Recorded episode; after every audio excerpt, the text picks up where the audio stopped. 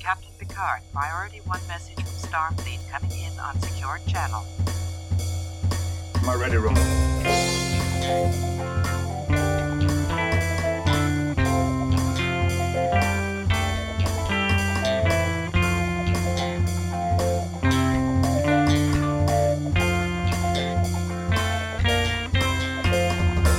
Hello and welcome to the Readier Room, the only and longest running Star Trek The Next Generation rewatch podcast. Ours is the only one hosted by people who are on the set of TNG, saw all the magic happen, and we're here to relay those stories to you, the viewer. My name is Mitchell Mills, Chief Consultant of Services at Paramount. With me is my life partner, Brandon Hobbs. Brandon, how are we today?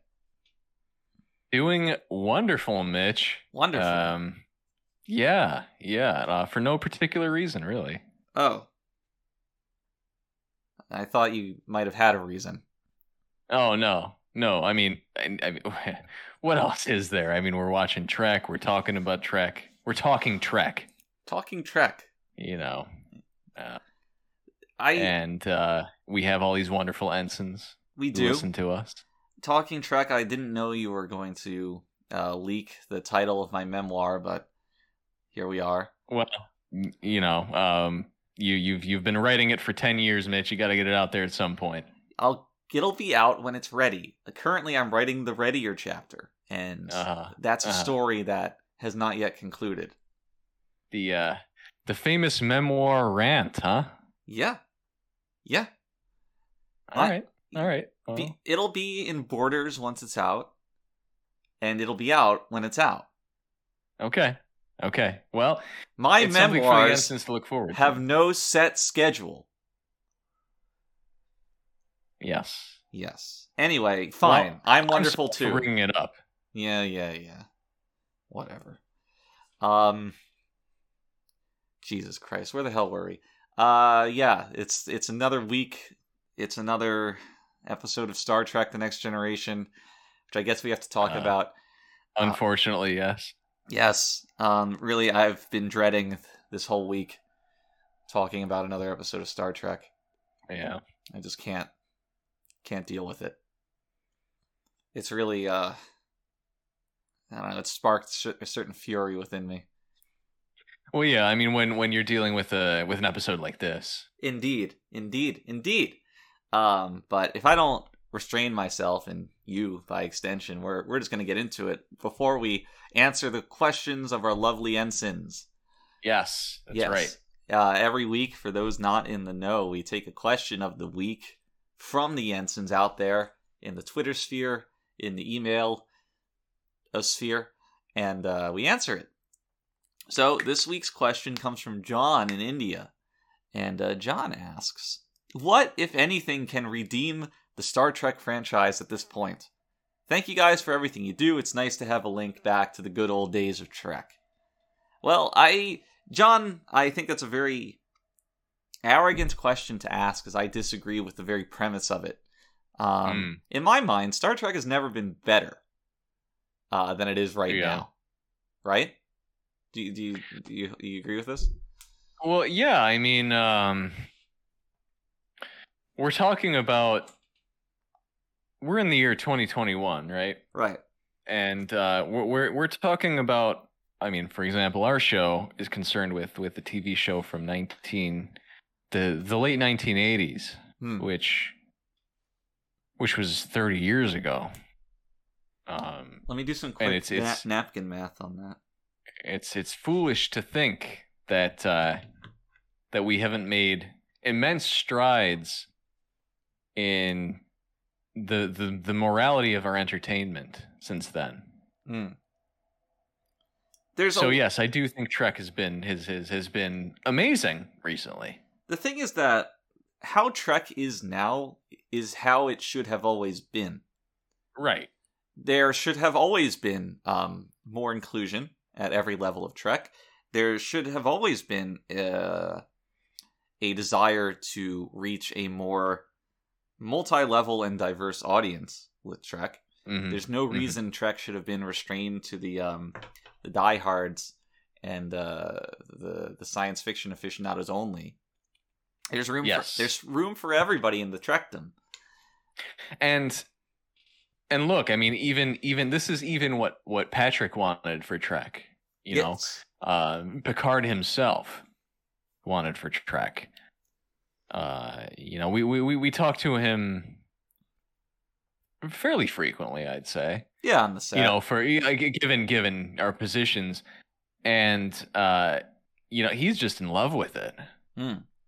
There's it takes a lot to get Patrick to move these days. Um and the idea of Picard and now Picard 2 uh alone would not have motivated Patrick to return to the role, but once some of the details came out of how it was going to have been evolved from old TNG and how it was forging uh, an identity more in line with where Trek is now. Patrick was on board. He said, "I that's something I want to do," um, Mhm.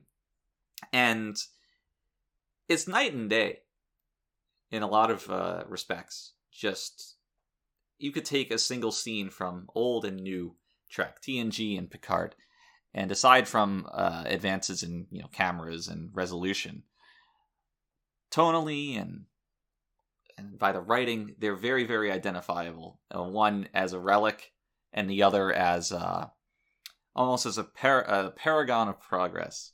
I would say. Yeah, yeah. Um,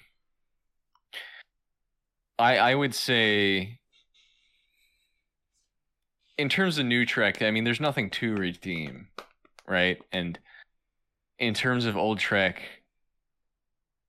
I would say you cannot redeem. You can't redeem what doesn't need redemption, hmm right? So if someone was going to ask me, you know, should we redeem Trek? I would say, do not, do not redeem. Do not do not redeem. Right. Yes.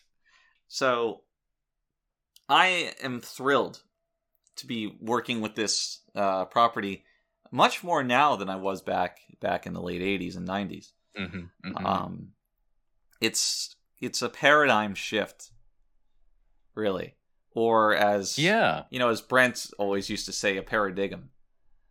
hmm Mm. So, Yeah. It's, it certainly is. and the future's bright. You know, let's see what's out there. Yeah, that's that's, that's what. yeah, that's I mean, we we've got a few things in the works, which I mean, we can't talk about, of course. But Right. Well, we've we've laid the, the groundwork of uh, dwarf hinting. that's right. That's right. Well, I mean, don't go too far on that. We don't want to. We don't want to uh, spill the beans just yet. Well, the only reason I am being so cavalier is I'm I have like seventy five percent level of confidence that uh the title dwarf will not be accepted. Right. Know. No, it's pre- it's probably going to be a a little more sophisticated than that. Indeed, but even more so of any potential revisiting, I'm excited for the new stories to be told of um, new, exciting, and diverse Starfleet captains across many galaxies. Yes, yes. Um, you know, especially um, women of color with with men's names, um, who go back to 1980s San Francisco. Mm. I think I think that's kind of central to the Star Trek identity now. Indeed, indeed. There can't be a decade. If a decade of Trek goes by without um, some character going to that really windy road in San Fran, uh, Yep. the series will collapse on into itself. hmm It's like a scientific law. Indeed, uh, it's a ex- astounding, astoundingly interesting phenomenon. hmm Yeah, it's it's it's really weird. I mean, it's it's unlike any other TV show that has ever been. Really. Right. So no, I don't think anything can redeem Star Trek because it's it's constantly raising the ceiling for itself in in Mhm, quality. mhm. Yes, I uh, I 100% agree, Mitch. Um, I don't think we even need to consider the idea of redeeming anything here. Right. So John, Nindia, thank you for your question, but extremely out of line, I would say. Um, I'm you're on you're on watch, Ensign. Putting you on Yes. putting you on notice. Yes. Yep. Um, you know, one one more infraction and it's off to the the uh, the the Andesian coal mines for you. Oh, is that um is that a Star Trek reference? I think so. It sounds vaguely spacey. Yeah. Um, not that Kevin Spacey ever worked on our show. I want to make that clear. yeah, let's make that abundantly clear. Yeah, Tra- Star Trek is not associated with Kevin Spacey, no matter what his name would imply. So please don't lump us in with uh, those kind of uh, abusers. Yeah. I mean, we've certainly never interacted with Kevin Spacey before either. So, No, I always on my if you go to my Twitter, uh, my personal Twitter account right now in the bio, it says Kevin Spacey DNI. Do not Mhm, interact. mhm. yep. Yes. So we're we're being responsible. We are. We are. Um, responsible use of the the term space. So that's gonna do it for our question of the week. We want to thank thank our ensigns for sending them in, and we want to encourage future ensigns to send in future questions for future weeks. You can send those to the ready room at gmail.com or DM us at the ready room on Twitter. Um, we'll read your question and perhaps we'll answer it. So this week's episode is the I would describe it as the most upsetting episode. Um, The most upsetting, huh? What was the last episode again? uh, you always ask me these hard quiz questions. Um, what was the last episode? um, a time to kill. it was the one with with Will's Will's what? Will's father. Oh, Will's father. For some reason, I was thinking Wil Wheaton. Yeah. Uh, Yeah, because I, I no one ever refers to Riker as Will. I'm not sure why I did that. just to prove a point, I guess. Okay. So yes, that was the the Icarus factor. So so this is more disappointing than that. I used upsetting. Okay, upsetting. This is more upsetting than that. Yes, it is. Okay. um, because this episode has a fundamental misunderstanding of, or rather, uh, misinterpretation of one of the core tenets of Starfleet, which is the Prime Directive. And Okay. I, I found this episode's handling of the Prime Directive, and more specifically the characters' interpretations of it, to be so incorrect and so uh, mishandled that it it upset me and made me somewhat angry. Yes. Um I mean there's there's of course reasons for that that we'll get into, but yes, that was a very out of place scene. And it's not a throwaway either. The entire thrust of the story hinges on it. Um such Mhm. that if if you cut that scene, the story just doesn't work. So you need to have that scene, which means this episode Well, is to a degree. it's fundamentally So- based around the characters doing their job wrong. The way I understand this episode is that um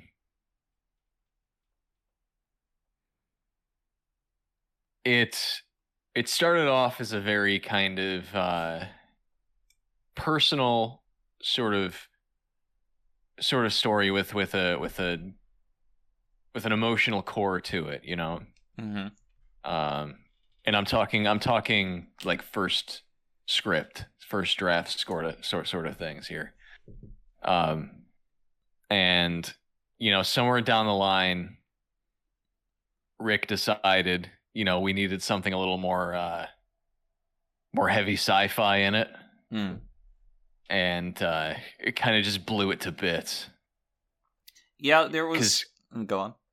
it was it was it was supposed to be very i mean obviously it it, it still is um very centered on data and his relationship with his child but initially that was that was kind of all there was there wasn't all this kind Planet of mumbo ending. jumbo around yeah um so i think that kind of uh, diluted the theme of the episode and also was so haphazardly put together that it it, it just didn't work. No, it didn't. Um, it's it's strange for this kind of effects and um, set heavy idea to be shoehorned in, like one that takes a lot of Mhm. resources. But it's um, a far cry from where the episode started. The tone of Data's relationship with the child that was completely flipped on its head. Um, initially, it was you know this older Data having uh, a rela- relationship with a young girl. It was hmm written much more negatively to be kind of a a satirical satirical takedown of a lot of Hollywood execs. Um, yes, yes. and that got lost in the shuffle. Producers, you know, stuck their fingers in that pie and said this isn't going to work. Obviously, these Mhm. are the kind of the people that it was meant to be a critique of to begin with. Yep.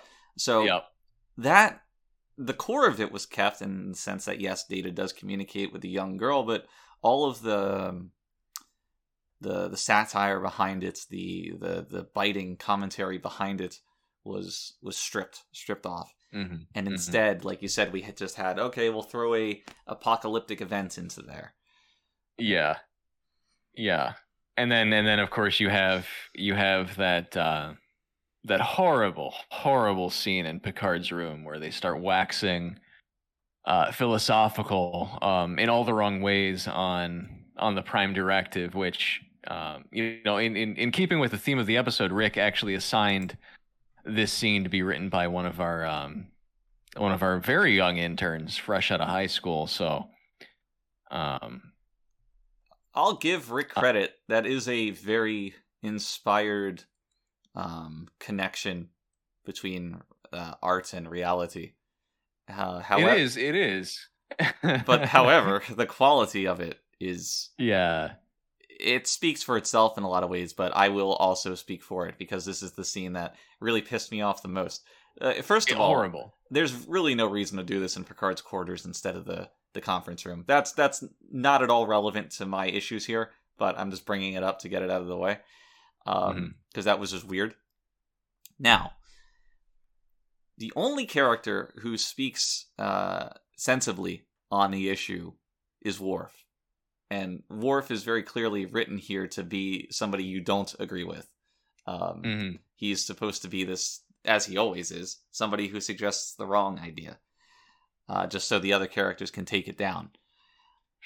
and he very clear, clearly states that okay, the Prime Directive says to do this. Our job is Starfleet officers. We follow the Prime Directive, so we should do this. And instantly, people are like, "I don't give a shit about the Prime Directive. I don't care what my job Right. is." Right. And it- Well, yeah, if if if I may, I understand Pulaski having a very different opinion. she traditionally does. And being a doctor, um, She's in the business of saving people. right? Crusher has also demonstrated this streak earlier and later And in the they, series. they are both women. this is true.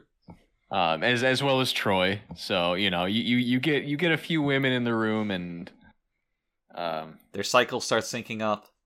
right, right, they start talking crazy. Yes, too much estrogen in the air. Yes, yes, but nobody has any uh, uh what's the word i'm looking for? Salient pushback to the idea that we can't do that. Like that's that's that's the the counter arguments that they bring up. Mhm. we can't do Right. nothing and no nobody uh succeeds in countering that in any uh again salient way where they're, they're just like oh no maybe we can't do that uh right. When when they obviously could have countered that, um, pretty easily. N- not to say that I think the episode should have gone in that direction where they don't do anything, because I think as a as a moral question, I guess when you are so superior to a planet of people that's about to die, and and you're kind of passing by them, you do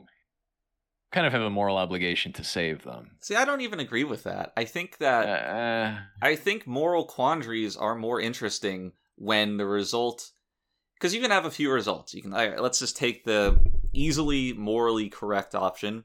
let's take a winding, difficult route to get to the morally correct option, and let's stick by our guns and take the more morally questionable option that makes more logical sense. And to me, the first two are more or less indistinguishable from one another. It obviously as the viewer, I know what human morality dictates, and I know that uh, I'm supposed to look favorably on the main characters. And putting all that together, I know they're going to arrive at that conclusion.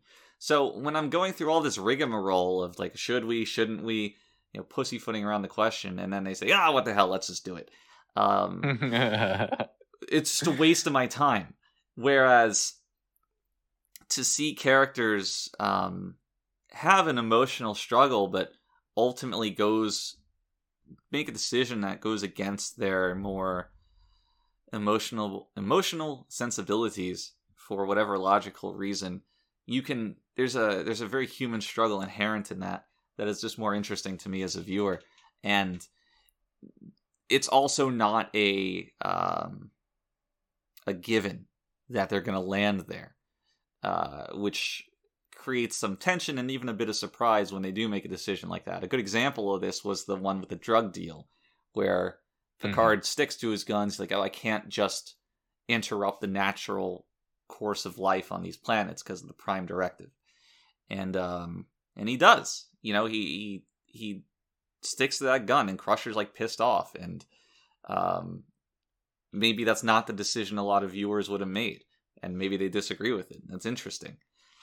Uh, for this well this this this is i mean going back to that and this i mean this is an issue where i fundamentally disagree with you um and i i think moral relativism is extremely dangerous and i think i don't think this is a moral um, relativism situation it kind of is i mean it's it's it's it's you know it, because that's that's what the prime directive is based on. It's it's you know how how can we exact our judgment on a society that uh i don't i don't think that's that's the prime directive though. I don't think j- there's any judgment in the prime directive. The prime directive that's exactly what it is. That, well, but that's exactly why. There's no judgment because because exacting your judgment on a planet that is is is so far behind you is in violation of a prime directive, but at some point you have to kind of contend with the fact that you're better than other people.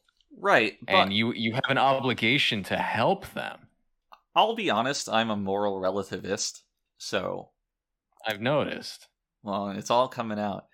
Um I think that the idea that we should let life play out its natural course unmolested is a very, very fine um, rule to live by for for an organization that's regularly going to encounter um, isolated uh, societies. The issue in this case, however, is that they seem to be able to save the planet without anyone knowing. Yeah, I agree that that is incongruent with the problem as presented. Um, now, I do agree, however, I think we both agree that the scene where they debate this is very trite. It is because nobody's making any relevant or good points. It's all just right. It's it's it's just kind of women screaming. You know, we need to save them. Um, also, which is silly. I think the the standout moment of this being written incorrectly is how emotionally driven Data seems to be where he yeah. does not act like Data throughout most of the episode, aside from you know talking in a lot matter of fact way. Um, well, I think I think we need to give some some space for Data to develop emotions, you know, because that's his whole goal. You right. know, is is is the. But it's not written to be a kind of lasting or a milestone development where um, Data acts a certain way, and somebody comes up to him later, like, you know, you know, Data, that was a lot of empathy you showed, and um, you know, it's it's not called out on, called out, and it's not that well defined either. Could be, it's not Data showing emotion as much as it is him acting in what could be an emotionally driven way, which is a distinction I would like to draw. I don't know if that, I don't know if that makes sense, but what I well, what I I mean- think I think acting in an emotionally driven way is kind of a natural consequence of you know um c- conforming to these these human social structures. Yes, but if he doesn't actually show any emotion, it just comes off as data not being written consistently. There, it's there's no exploration of what causes this change of action in data. There's no scene of him shedding light on his attachment to to his his pen pal. It's the title of the episode. Um, there's nothing. Instead, it's well, that's that's where it- I do disagree. I don't think it needs to necessarily kind of have data look at the camera and say like, you you know. you know as well as I do there's more ways to expand on this than data looking directly at the camera and saying I feel for the first time.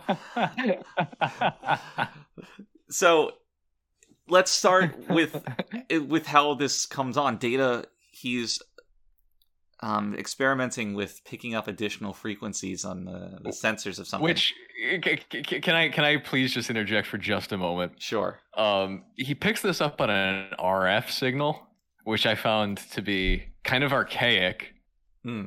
um, and also a little silly because there there's I mean obviously RF signals can travel through space, but I don't know how much time they take. It just it seems so. Why would the Enterprise communicate with RF signals? It's weird for the Enterprise to be doing it, but I guess the idea is that this because this is a, a world that has not Right, developed yeah. space travel, they would have to have a, I guess so. unsophisticated signal.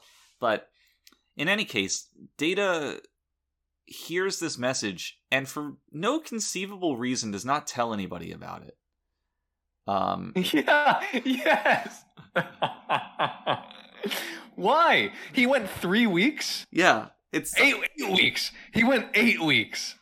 and this is not something Data would not be privy to. He's, he's he knows he's communicating with uh, somebody from a world that does not have space travel.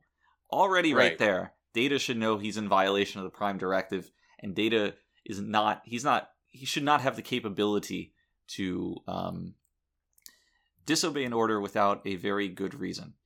Uh, yes. and I can't overstate that enough. Like an extremely important reason, because this happens later on in the show. But Data is he always seems to act in a logically consistent way, except for here, because there's no reason for this for him to not share what he has. And I guess I guess this is more evidence toward your argument where this this whole situation should have been more front loaded with developing emotion Right. because there's no there's no other reason for him to have hidden it than okay, I know this is wrong, but for some reason I feel that I need to hide it because you know the the the, the outcome isn't going to be good for this person I have come to care about. Yeah. Which Um, would have been a very human act.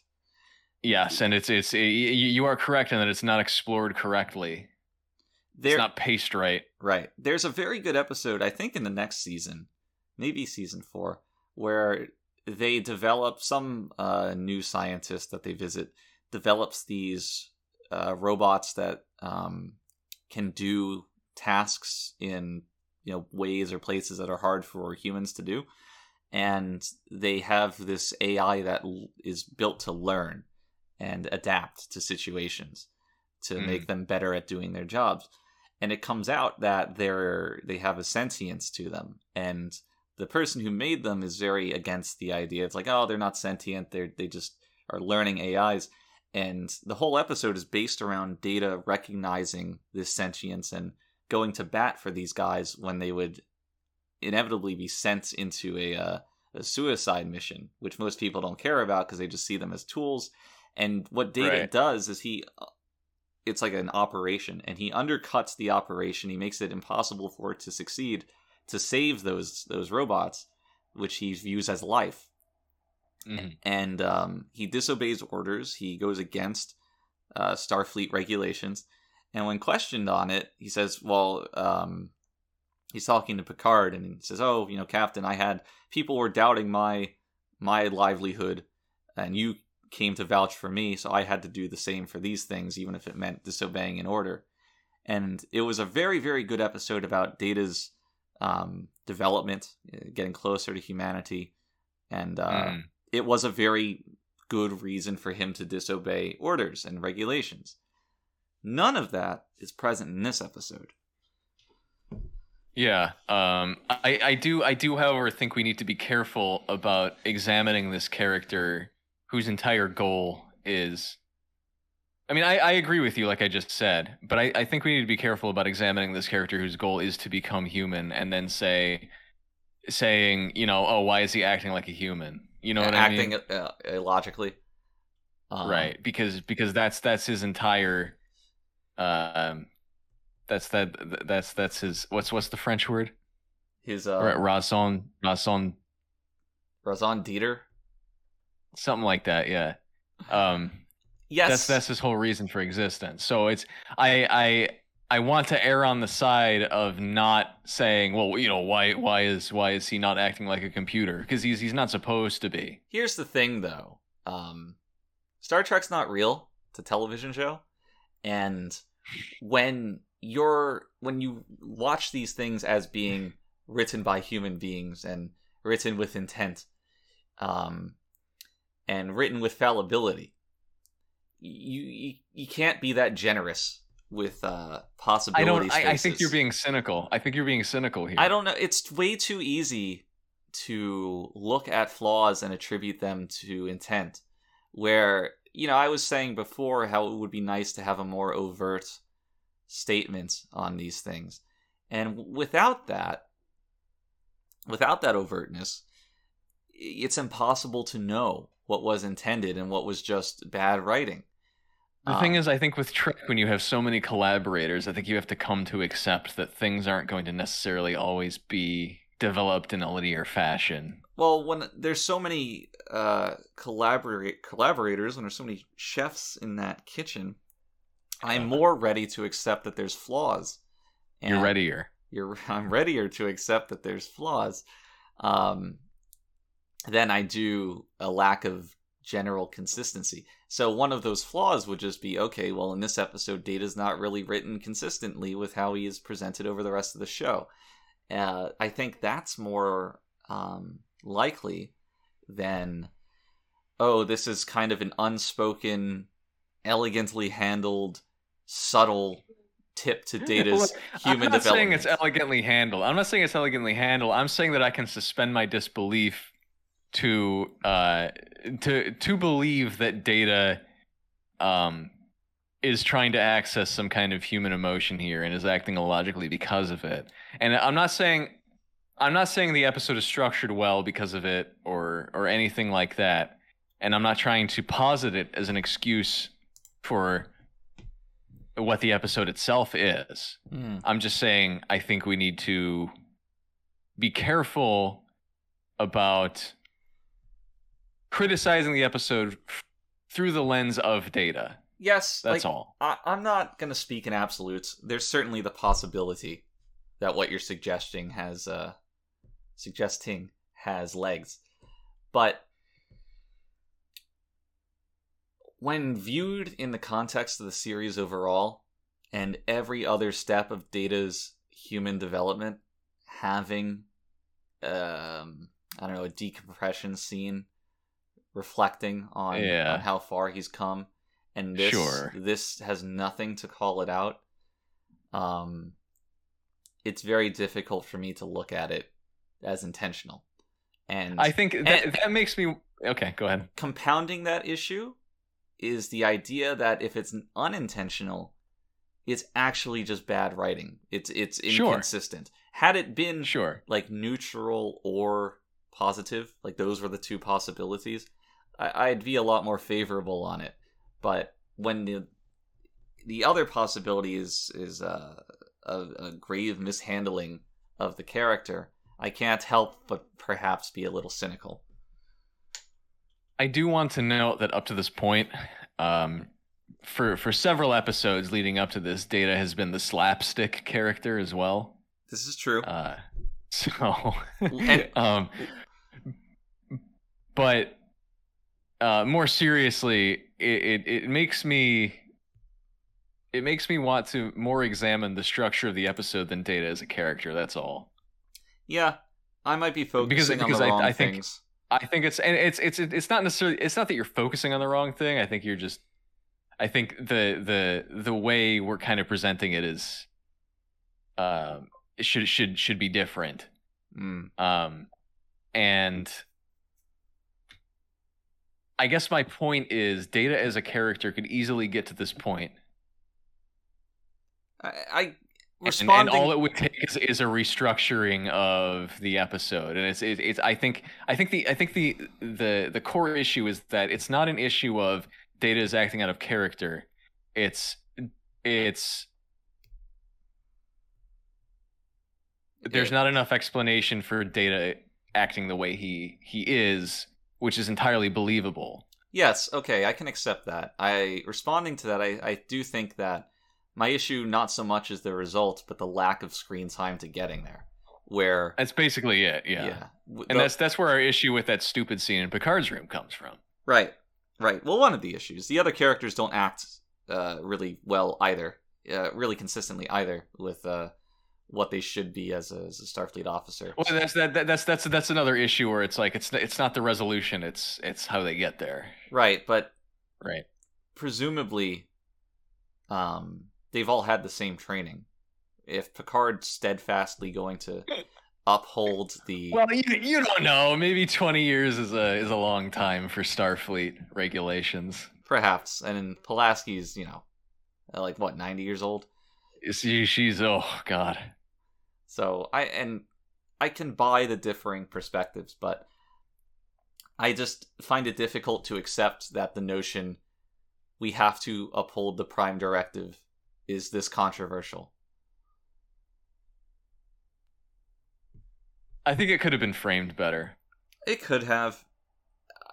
but I I, I do not I do not agree with the idea that allowing a bunch of allowing a planet of people to die for no reason is controversial. Isn't controversial. yes, I can get that, but this seems like the kind of thing that like this is well within what the prime directive is for. Um, I, I guess I guess this should have already been ironed out. right. It when, when they're learning about the prime directive in the academy it's not something trivial like oh you know two small countries on a on a planet are having a dispute over territory um don't step in on that it's more don't d- don't don't airdrop Dippin' Dots to to this planet. yeah it's more for things like this things that have extreme consequences Yeah, and I, I, I guess that's that's where the real uh, tension comes from here um, with with with us in this episode is this should never have been a question. the moral relativism on display here is not between uh, Starfleet and this civilization. It's more between us and the idea of the Prime Directive eh, as a as an entity, um, as a uh, as a as a principle. Like, is this Uh-huh. even okay? Is moral relativism as a as a concept is that okay? That's I guess that's the question being asked here, and um, I just wish the answer wasn't, nah, our morals are the best. Yeah, pretty flatly. Like, yeah, we're right. Well, look, I understand how it makes for uh, maybe a little bit of a less compelling episode of TV, but um, at some point, someone has to make a decision. You know, it, like like we, we can't have episodes and episodes of, of the Enterprise encountering a, a conflict, a local conflict, and saying, "Well, you know, we can't judge," and throw their hands up and just run away. You know, Well, again, it doesn't make sense. again, Star Trek's not real. They they didn't have to write the situation to be based around, well, do we follow the prime directive or don't we? Do we let people die or don't we? The episode where um Well, sure, but but what I'm saying is, I fundamentally disagree with you on the conclusion of that drug episode. Yeah, we'll we'll keep hashing this out until we're both dead. Um, a more so later on in the series they do it an episode where people observing a primitive civilization are exposed and that civilization comes to revere them and eventually Picard as gods. And Mhm. what do you do? Like the Prime Directive has been violated. How do you handle that? That's a good example of having a Prime Directive issue without making a do we don't we situation of about just killing a bunch of people. Sure, sure, sure. Yeah. I, I, so what you're saying is we didn't need to involve the Prime Directive at all here. Well, what I'm saying is that you can involve the Prime Directive. You just don't need to make it um, continuously be about preventing cataclysmic events. Um, Well, because I don't think we ever needed to mention the word Prime Directive in this episode. with, with the once we discover that you can help this planet from afar, Right. yeah, Right. And that's it. And so so it's like, you know, the prime directive and here's my interpretation of the prime directive. It's like you you have this relatively primitive planet who's not they're not mentally ready to deal with a universe full of other people. right, So that's why you kind of protect them from themselves. Because if if you introduce them to an alien species, even one, you know, then you know maybe they start a war with each other, or they they are are cast into a universe of people that they can't relate to, and they start a war with someone else. right. So it's it's only at the point where they they become they become a little more open to to allowing other people to kind of exist around them, I guess. Um, that that you let them become aware of the universe around them, and that's that's the only point where where the prime directive should matter. I guess the issue is that there's two conflicts in this episode, and they don't connect to each other very well, despite seeming like they should. And Mm. that that is a the issue of how to best solve this planet's problem, and b the issue of data communing with this child at all. Right? Um, those are they seem like they should be related, but they're really not. They're not. And th- that's the folly of this episode is trying to tie both of them up in one prime directive bow because you can make an episode Yeah. about data being this girl's pen pal and the prime directive implications of that versus data's um, i don't know more budding emotional uh, appeals to to having this friendship right that's Mhm. a conflict you can have Well, and that's what this episode should have been. yeah. And or you can do the cataclysmic do we don't we situation. Maybe you don't you make interacting with the race core to solving the problem and then it's more interesting from a prime directive and and that's it. That's it. Because at the at the end of the day, they they pretty much solved the problem off screen and then flew away. Yeah. Um, so it was kind of all for naught. Yeah.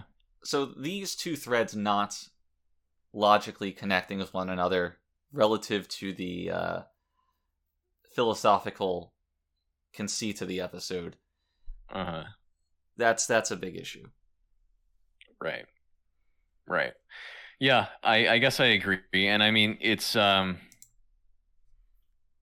It's an issue of again, you know, as we started this episode out, this was supposed to be a very data centric kind of communicating with. I mean, Mau- Maurice loved this script because it was the idea of uh, a kid on a kind of kind of uncivilized planet, relatively speaking, sending out radio signals, asking if anyone's out there. You know, It's a very romantic setup. exactly, yeah, and that's what it was supposed to be. And then you know, at some point, it was it, like it just became we need to add some some hard sci-fi stuff to this or something. You know, Some- some more. Some it needs to be quote more. Trek. Yeah, so so it ended up being kind of at odds with itself. You know what's wild about all this? It's that, that? the B plot of of Wesley Crusher also Mm. has um, a plot potential. Like it has legs. Wesley Crusher Yes, is I leading actually a really team. like that. Yeah. Can we uh, can can we do our usual and just like start from the beginning here? we gotta because it's it's strange where there's two compelling plots and neither kind of kind of works so well. but yeah, let's let's do that. So to start from the very beginning, um, Riker says the most baffling line I've ever heard in Star Trek. Yeah. Let me pull this up. So they're talking about this star system, and Riker just chilling in the captain's chair says this, and I quote. These planets live fast and die hard. The, the question is, why? and it's just like Riker, millions of people are dying on these planets. What do you mean? What do you mean they Right. live fast and die hard? You you would think he'd have a, a little more than than casual concern for uh, for these people. I wrote that line down because it was just so vexing. It vexed me. Very very silly stuff. Um, and meanwhile, Picard is is trying to ride a horse. Yes, it's it's like we've had this whole philosophical, um, emotional discussion on moral relativism. And by the way, the episode starts with Picard on the holodeck with a horse, which has its own just amazing stories behind it. Um, and that was I mean that was all that was all Patrick, right? yeah, yeah. Patrick, he was pushing really hard to have a horse, particularly a white horse, and hmm I, it just occurred to me how ridiculous this sounds, but um, when he was when we were in the workshopping phase of what the holodeck was going to be, uh, Patrick suggested the horse because what was the quote? I wrote this down. I, this sticks in my mind. I think about it all the time. it was Um, it was it was a little inappropriate, as I recall. Yes, he he wrote that he wanted something that will quote look like my massive white cock. and I don't know if this was the the show chauvinism of the time or just like the male ego, but yeah. And then we get this white horse. He mounts it, Uh. and you know it. It did. It did look like it like certainly that. did yeah yeah um and I'd, I'd be remiss if if i didn't mention that uh he, he kept trying to have that horse killed in in like a battle scene Right, just for the majesticness of it, I guess. yeah well so i mean it it, it the final episode it ends up that picard is kind of an equestrian Right. right but uh but it, Pa- patrick was saying the, the entire time how equestrians are all nonsense you know his word. his word. and so he was like, you know, if it's all the same, we might as well get a few sword fights into these holodeck scenes. And um, you know, his his whole idea was he's going to be riding the horse, you know, with a sword. You, you know what I mean, like Lord of the Rings type stuff, Right. as as I guess we understand it now. Um, which never really worked out because there was that uh, there was that sword forgers strike at the time. Really threw a wrench into production. Yeah, um, certainly didn't throw a sword in it. No, that's that's actually what we wanted to happen. so so Picard ended up indeed being um, just a lover of horses, much to Patrick's chagrin. I, I always get a little uncomfortable when they refer to horses and animals in general as beasts. I don't know why, but it it, yeah. it makes me a bit uncomfortable. Now here's something. here's something just to note. Patrick, when called away from the not Patrick Picard, when called away from the holodeck, think thinks it's prudent to you know, um, I don't know, tie up the horse, like station it to something so it doesn't run away, Mm-hmm. despite it being, you know, fake, not real. Like he's just gonna turn off the simulation when he leaves the room. He's like, right, oh, I, it's I gonna got- disappear. right, I gotta gotta tie up the horse so it doesn't get away. It's That like- is a good observation. I don't know why, but it stuck out immediately to me. And you can make you're very charitable when when viewing these things. You can make the argument, oh, you know, Picard he will do things the proper way, and he's he's ridden Right. horses before, and this is just natural to him. But you know, it's it's like those people who you know those video game players like, oh, I have to walk my character to the front of his bed before I save the game because it's like he's going to sleep. It's an extended Well, role play. I guess I guess it's more of a uh, you know you, people kind of need a schedule. You know, people need routine. So Yeah, it's secondhand for Picard to. Of course, he would never leave his horse on. Uh, right, Unaccounted right. He's got to tie his horse up. right, he is an equestrian, as we noted. Yes. He uh, is a Uh, is a descendant of Equestria. So, so right after this, right, we have this like meeting. Um, Picard comes to the bridge, and they mention how planets have been exploding, and then they call a meeting about Wesley. Right? Am I crazy? call a meeting about Wesley. Yes, which I thought was very odd that Pulaski was involved. Same, but I loved that scene. I thought I, I I don't know about you. I thought the scene was excellent. I thought it was um very human and yeah, very sincere and very realistic in in everyone's approach to Yeah. to the discussion.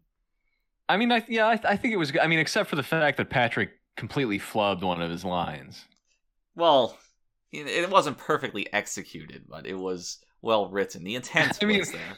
It it ended up making sense, but um, but so so Picard's supposed to cite this this adage, and and and Patrick, he says something about putting too much weight on a young back. Right. Um, but the adage is actually um, it's actually putting too much weight on a young buck. Mhm. of course, for fear of breaking him. Uh, and I'm not sure why we ended up using that take I remember this actually. Why uh, that made it in? It's because of Patrick's accent. Nobody was really sure if he had said back Oh, or if that's just how he pronounced buck. And yeah, you know, he's the star. Who's gonna Who's gonna ask him if he made a mistake? yeah, right, right. Yeah, I, I guess I could see that. I mean, we had um,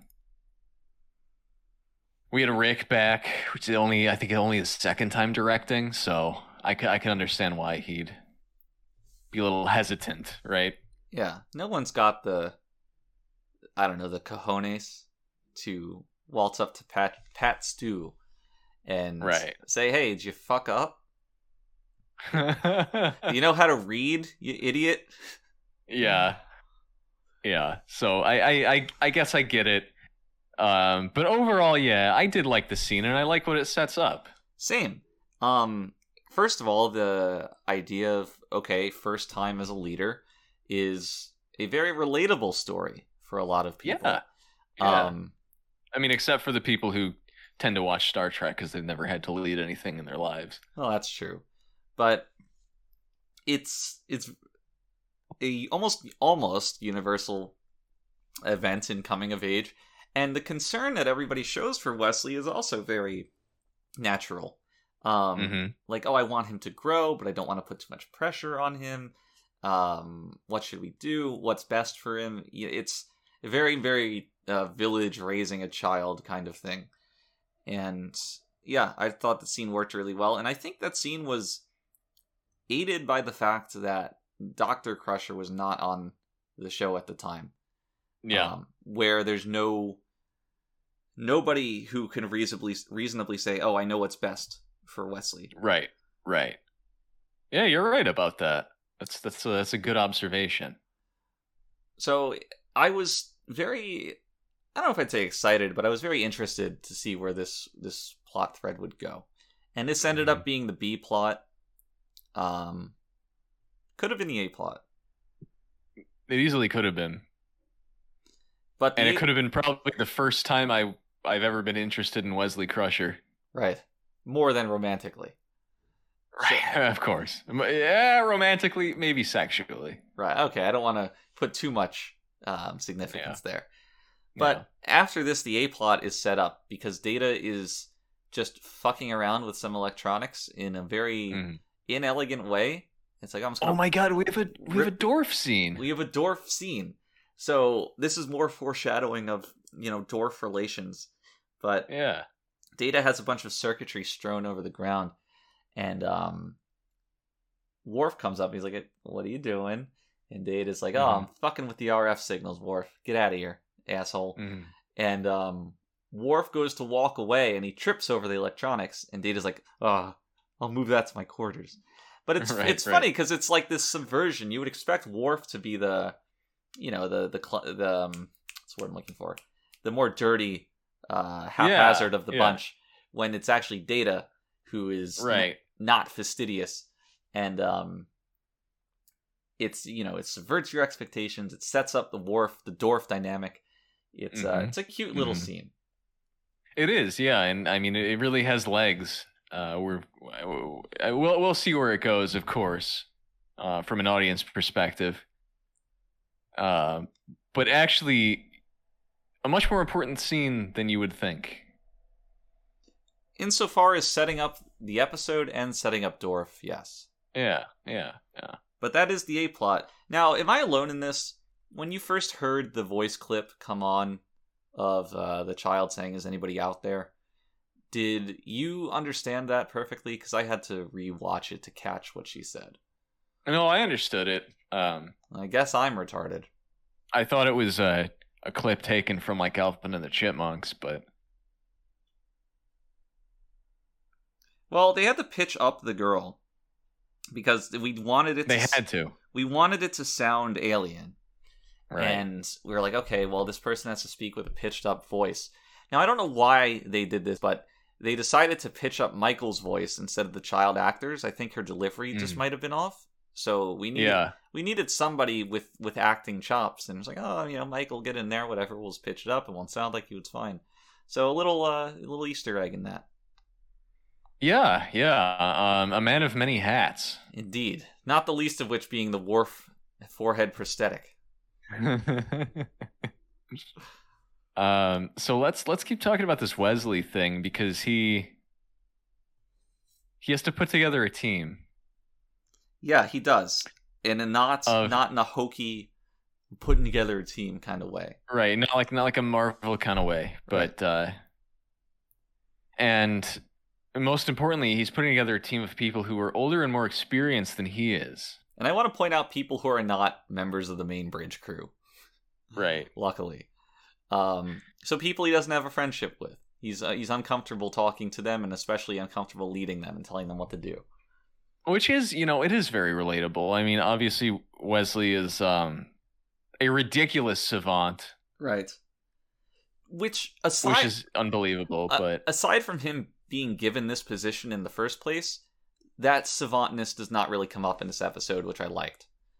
yeah, sure. I mean, if if you kind of just take everything at face value here. Yeah, it, you could change Wesley's character to an age-appropriate um, Academy inductee who is just smart, um, Yeah. not necessarily genius, but smart. And this episode would work the same way. It doesn't hinge on Wesley being, uh, you know, better than everybody else. For sure, yeah, and it is it is extremely relatable, you know, where you know you, you you have these situations where you do have to kind of make decisions for people who are older than you and should be smarter than you, you know. But Right.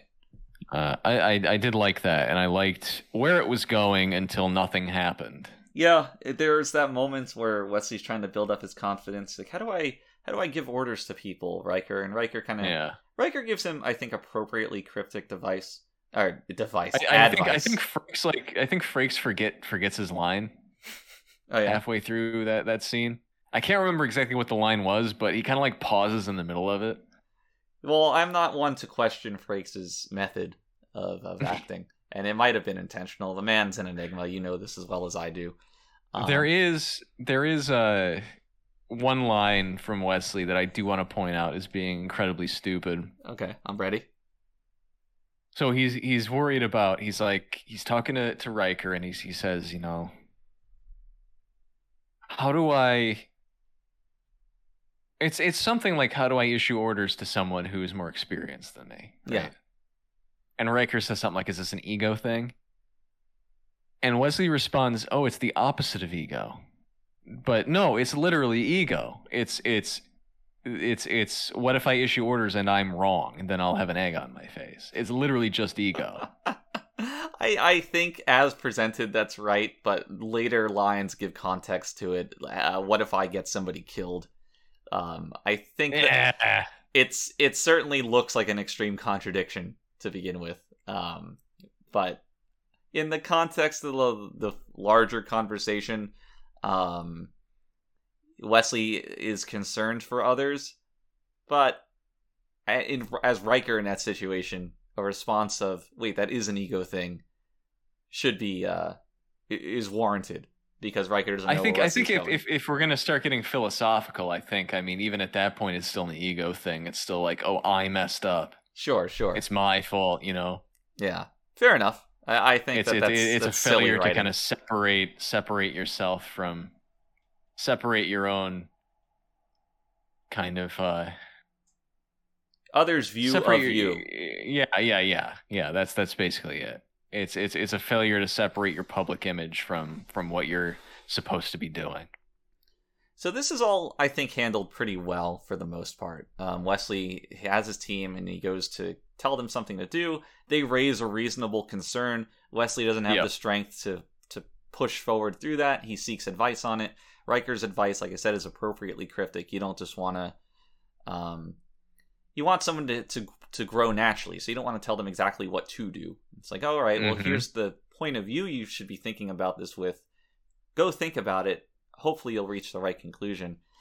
And Yeah. and Wesley does. He's like, all right, I need you to do this thing. Now, where this falls apart a little bit for me, and this is a victim of it being the B plot, I believe, is that the person who had provided pushback to Wesley from the start just says, "Oh yeah, okay, I'll, I'll do it." well, I think that's that's actually kind of genius It's because it it, Yeah. it shows how in his own head Wesley was. That's true. And it's consistent with how professionals should be acting. Like this is called out Yeah. several times. Like, oh, these people are professionals.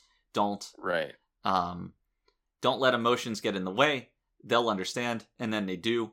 But as a, um, it's a little unsatisfying for the viewer.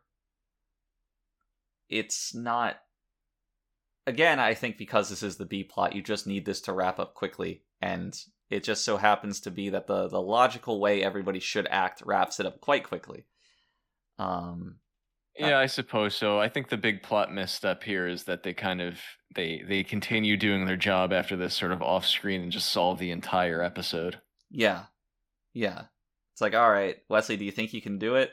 I think I can do it. No, I, I don't want to. I think. I want you to say, I'll do it. We'll do it, Captain. And then they go do it. And they do it. Yeah. Yeah, with without without any real um conflict or or anything like that. I guess there's always a struggle between what is satisfying to write on screen versus what is realistic for people to do. Yeah, sure. And we have, myself in particular, always have misgivings of, oh, this isn't written realistically, or this isn't consistent with how the character would act.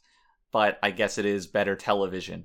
And this is one case where I can't take too much umbrage with it not um, being satisfying to watch because it is written supremely realistically um, for what Yes. should be happening. And we don't want it to devolve into melodrama Mm. either. So Exactly.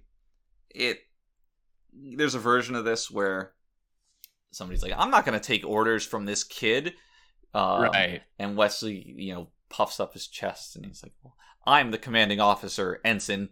Uh, you." You, you've been commanded to take orders from me. Now do them, and it's like this whole thing, and you know who gives a shit. Yeah.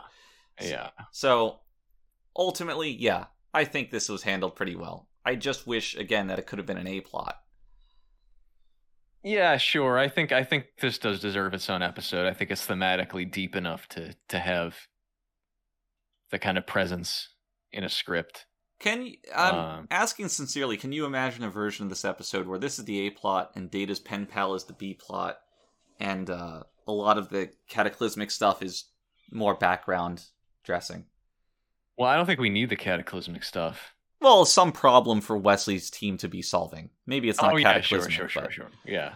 yeah, Yeah, yeah, I absolutely can imagine that. And I can imagine it the other way around too, where Data's pen pal is the A plot and Wesley is the B plot, but the the catac- again, the cataclysmic stuff is kind of taken off the table because it, it serves no one. right. And it certainly doesn't serve anybody well as being the focal point around which the the climax revolves. because because the the focus of the episode gets taken away from both the A and B plot and gets kind of redirected towards the the well-being of this entire planet of people, which is not what we should be focusing on. Yeah. Um, Well, I do described. you want to? Go on. Yeah. No, go ahead. No, go ahead. No, you go ahead. Hmm? Well, I I was going to redirect the conversation. Um, I guess I was not, so I'll go on. Um, Yeah. I described this episode initially as upsetting, focusing on the handling of the Prime Directive, but there, I thinking more about it, there is a lot in this episode that does work well. Um, Data, the idea of Data forming a pen pal and the implications of that. Wesley's um, situation also works very well. Yeah. I might be focusing too much on the literal interpretation of the Prime Directive. missing. well, it's it's hard not to focus on it because it's it's kind of it's it's shoved right up front and center in the middle of all this other stuff, and it's like, well, you know, now we're talking about this. Right. So, like, I mean, what I'm saying is you're not at fault for viewing the episode through that lens. It's just a shame that it has to be viewed through that lens because there there are two plots that are working very well on their own, or that could work very well on their own, and they're just not given the time to. Um, do you want to do you want to talk about Data's friend a little bit more? Yeah. Because I I feel like we haven't talked about that too much. What was her name? Um, Suffragette. what was it? Hold on. Let me let me pull up the script. Uh Sarjenka. Sarjenka. Right. In, Yep, an yep, yep, influence of of Jankum coming in through the script. Played yes, yes, yes. Uh we we we had some big Jankum fans on the team, on the Raiders team. Um played by Nikki Cox, who would be in Terminator 2. Right. Right. Um In- several several other dumb TV shows as well. in the titular role. Mm-hmm. Yep, yep, as the Terminator 2. Unfortunate name. Um, yeah, truly, truly. Sounds like an Irishman. Does Um, it? What? Yeah. Oh, I'm gonna Nikki Cox. Oh, yeah, okay. He's gonna, he's gonna, he's gonna nick him. In the in You the know? Cox. He's, he's gonna steal. He's gonna steal your penis. How did you know one of my Um, greatest fears?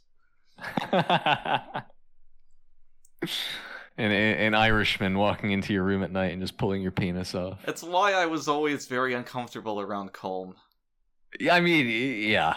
I, I I think I think we all were. Speaking of the the main character in Colm and O'Brien, why does O'Brien refer to uh Nikki's character as that? Like, are you gonna take that on the bridge? Like, what the fuck? well, you see, he's a layman, um, and and therefore uneducated and Irish. You know, so But the thing is, an Irish Uh, person Irish. talking down about another life form is kind of, you know, well, that's the station. irony. That's that's the irony, and that's why we kind of view them as lesser.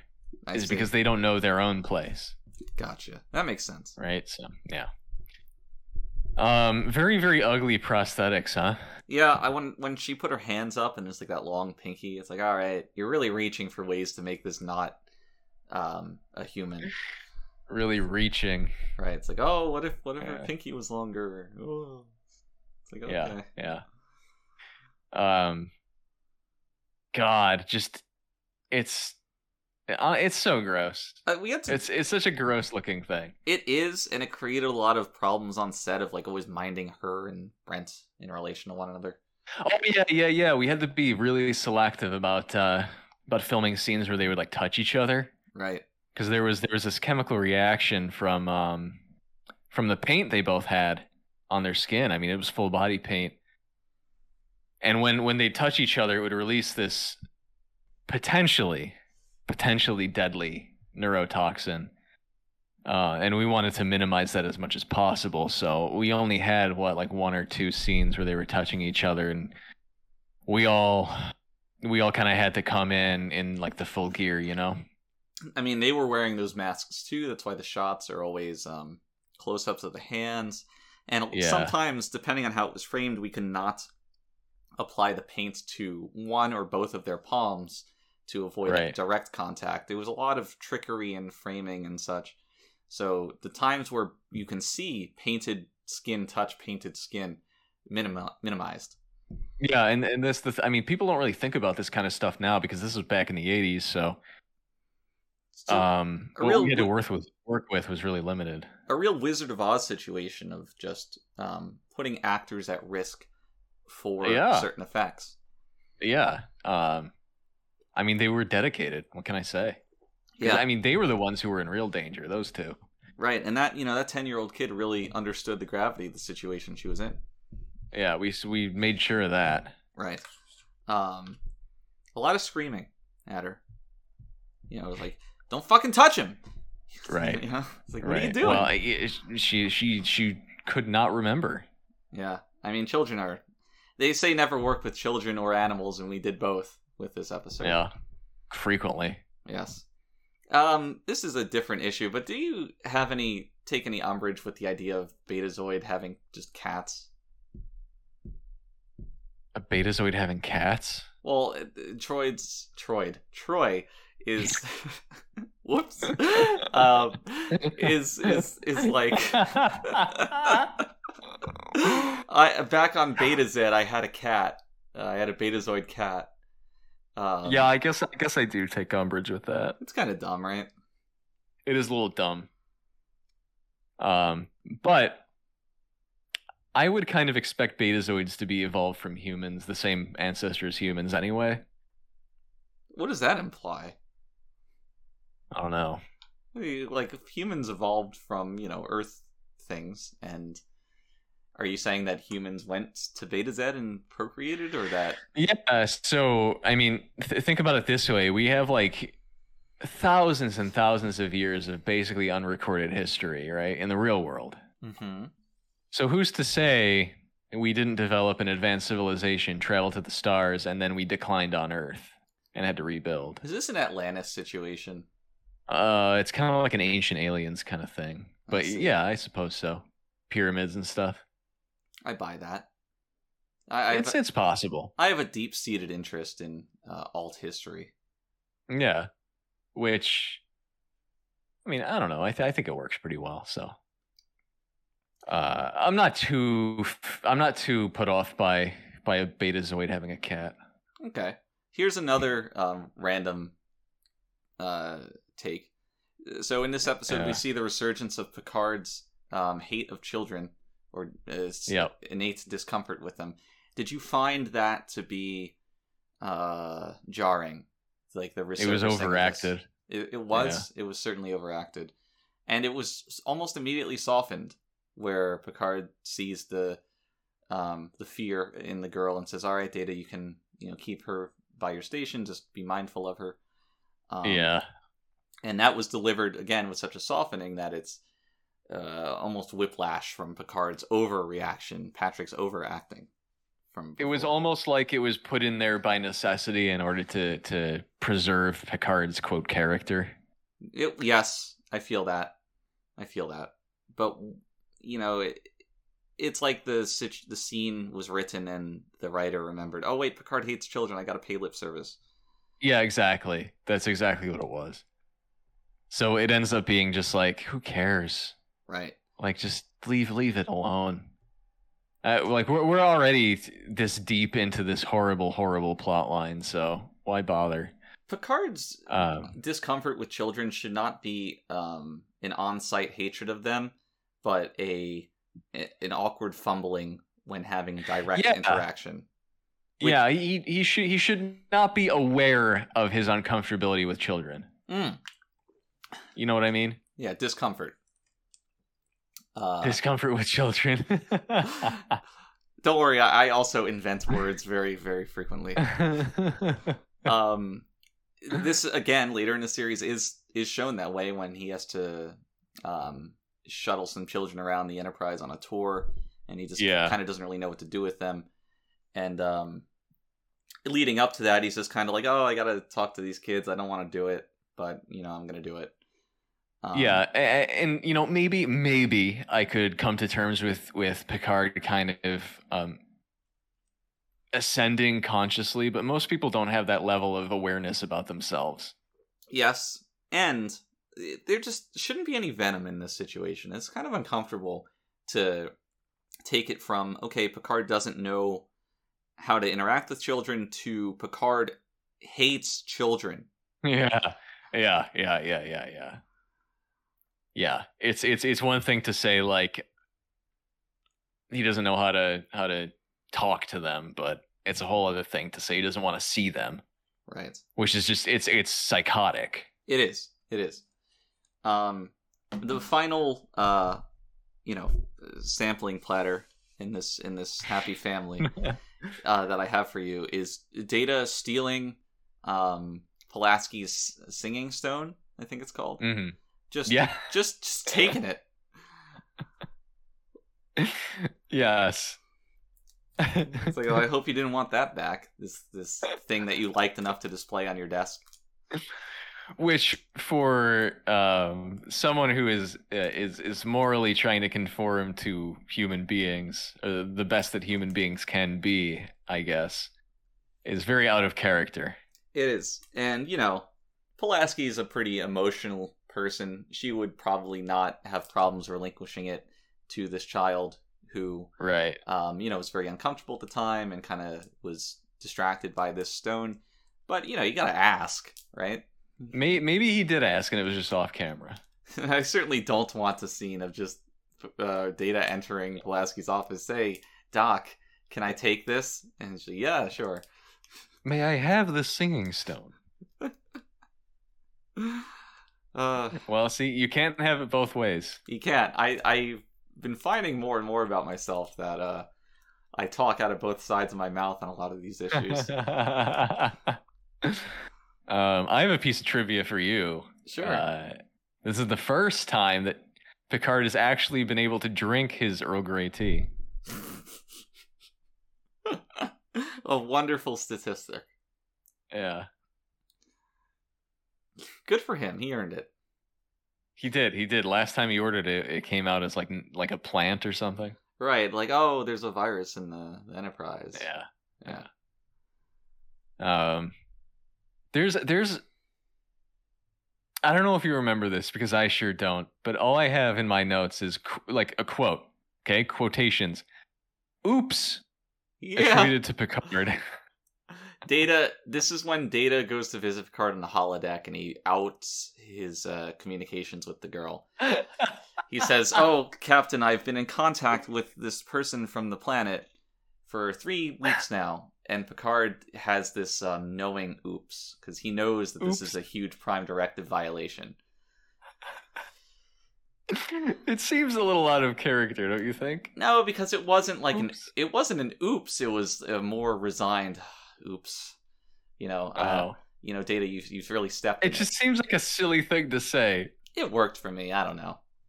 Okay, Is- okay. Isolating that line because it seems like that kind of thing where I wrote this down, I don't remember it so well. I think if you rewatched it and paid attention to Picard's uh, tone, Maybe, you would be more forgiving of it. maybe. Okay, okay. And maybe not. I mean, maybe you'd watch it and be like, "This is silly," but yeah, Yeah. it- I didn't, I didn't mind it.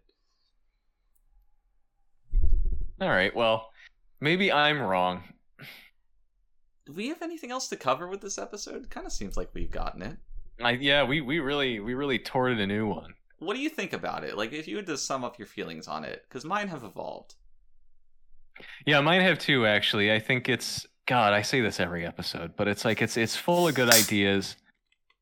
Um, in this in this particular case, we can really pinpoint where it collapsed, and it, it is that prime directive problem. Yeah. And despite it being a quote bad episode, I would even I would recommend people watch it probably just because I I really liked what it tried to do in some cases. I buy that. Um, I think that while I initially described it as extremely upsetting, I'm comfortable viewing it more as a middle of the road thing, having recognized some of the good points it had going on. Mhm. And with that in mind, I would also recommend it. I'd probably say it's like a 55 percentile episode, which is pretty fine. Yeah, yeah, sure, sure. I mean, it's it's not uh, it's not the worst we've seen. I mean, it was consistently entertaining for the most part. Yes. So I'll I'll accept this. Um, this is the episode where I truly recognized how weird Data's haircut is. Just gonna throw that in there. It's kind of gross. I haven't really thought about it until now. Yeah. It's like, oh, Brent just had to have that haircut for years of his life. oh, can you imagine? Oof. Do you have any trivia for me this week? Um, hmm. Uh, I don't know. Okay, how about this? Do you think do you think Sarjenka shows up again? In extended universe? Yeah, sure, sure, sure. Yes. Yes, I do. Because I don't think that extended universe writers are creative enough to not revisit every possible well from Okay. from the show proper. Okay. Uh, what medium do you think she shows up in? Definitely a novel. Definitely a novel. um, Now, are you are you just getting my opinion, or is there a uh, is there an answer coming? well, yes, I, I, I, I just, uh, I just navigated to the the Memory Alpha page, Your favorite website? my favorite website. Um, she shows up in the the Corps of Engineers ebook series. All right. Do we count ebooks Where- as novels? I suppose, yeah. Um, Drema IV is invaded by a species known as the Exiles and then becomes a Federation protectorate after they cast out the invaders. The now grown Sarjenka becomes the first Dreman in Starfleet. Enrolling in s- Aw. Okay, what what uh, what do you think she becomes in Starfleet? You mean like an engineer, a doctor, or something like that? Yeah, yeah, yeah, yeah. Okay. Um Is there an answer like robotics specialist cuz that's a data connection? You know, it's something that you know. It's it's Okay. something that is very in line with you know the roles that you've seen. Okay. Um I'm really thinking about this. I'm going to go with a with a with a dark horse and say um uh tactical or security or something like that. I actually, no, she's medical. Damn. Um, she eventually regains her memory of the events of Pen Pals as Oh, well. of course she does. Why wouldn't she? Just no stakes at all. Yeah. Well, that I'll. Oh, that's I'm- really nice I'm great. That's the exact kind of disappointing continuation I would expect of an extended universe. Yeah, yeah, for sure. I mean, what what what more could you ask for? Now, my question is, why does she return in the the novel series Corps of Engineers and she's a medical officer? Maybe the exiles were um, uh, foisted by by by engineering By their own petard. by their own Picard.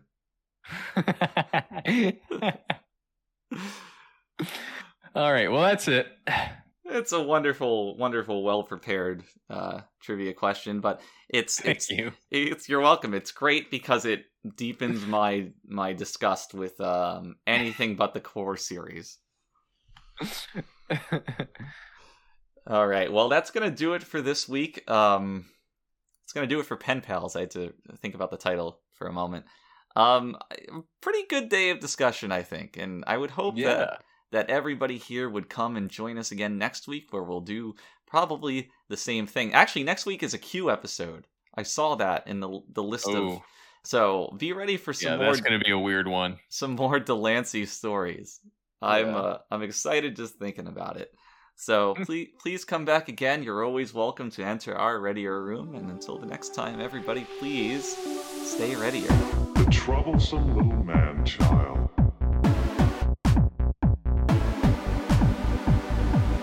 Consider that in the history of many worlds, there have always been disposable creatures.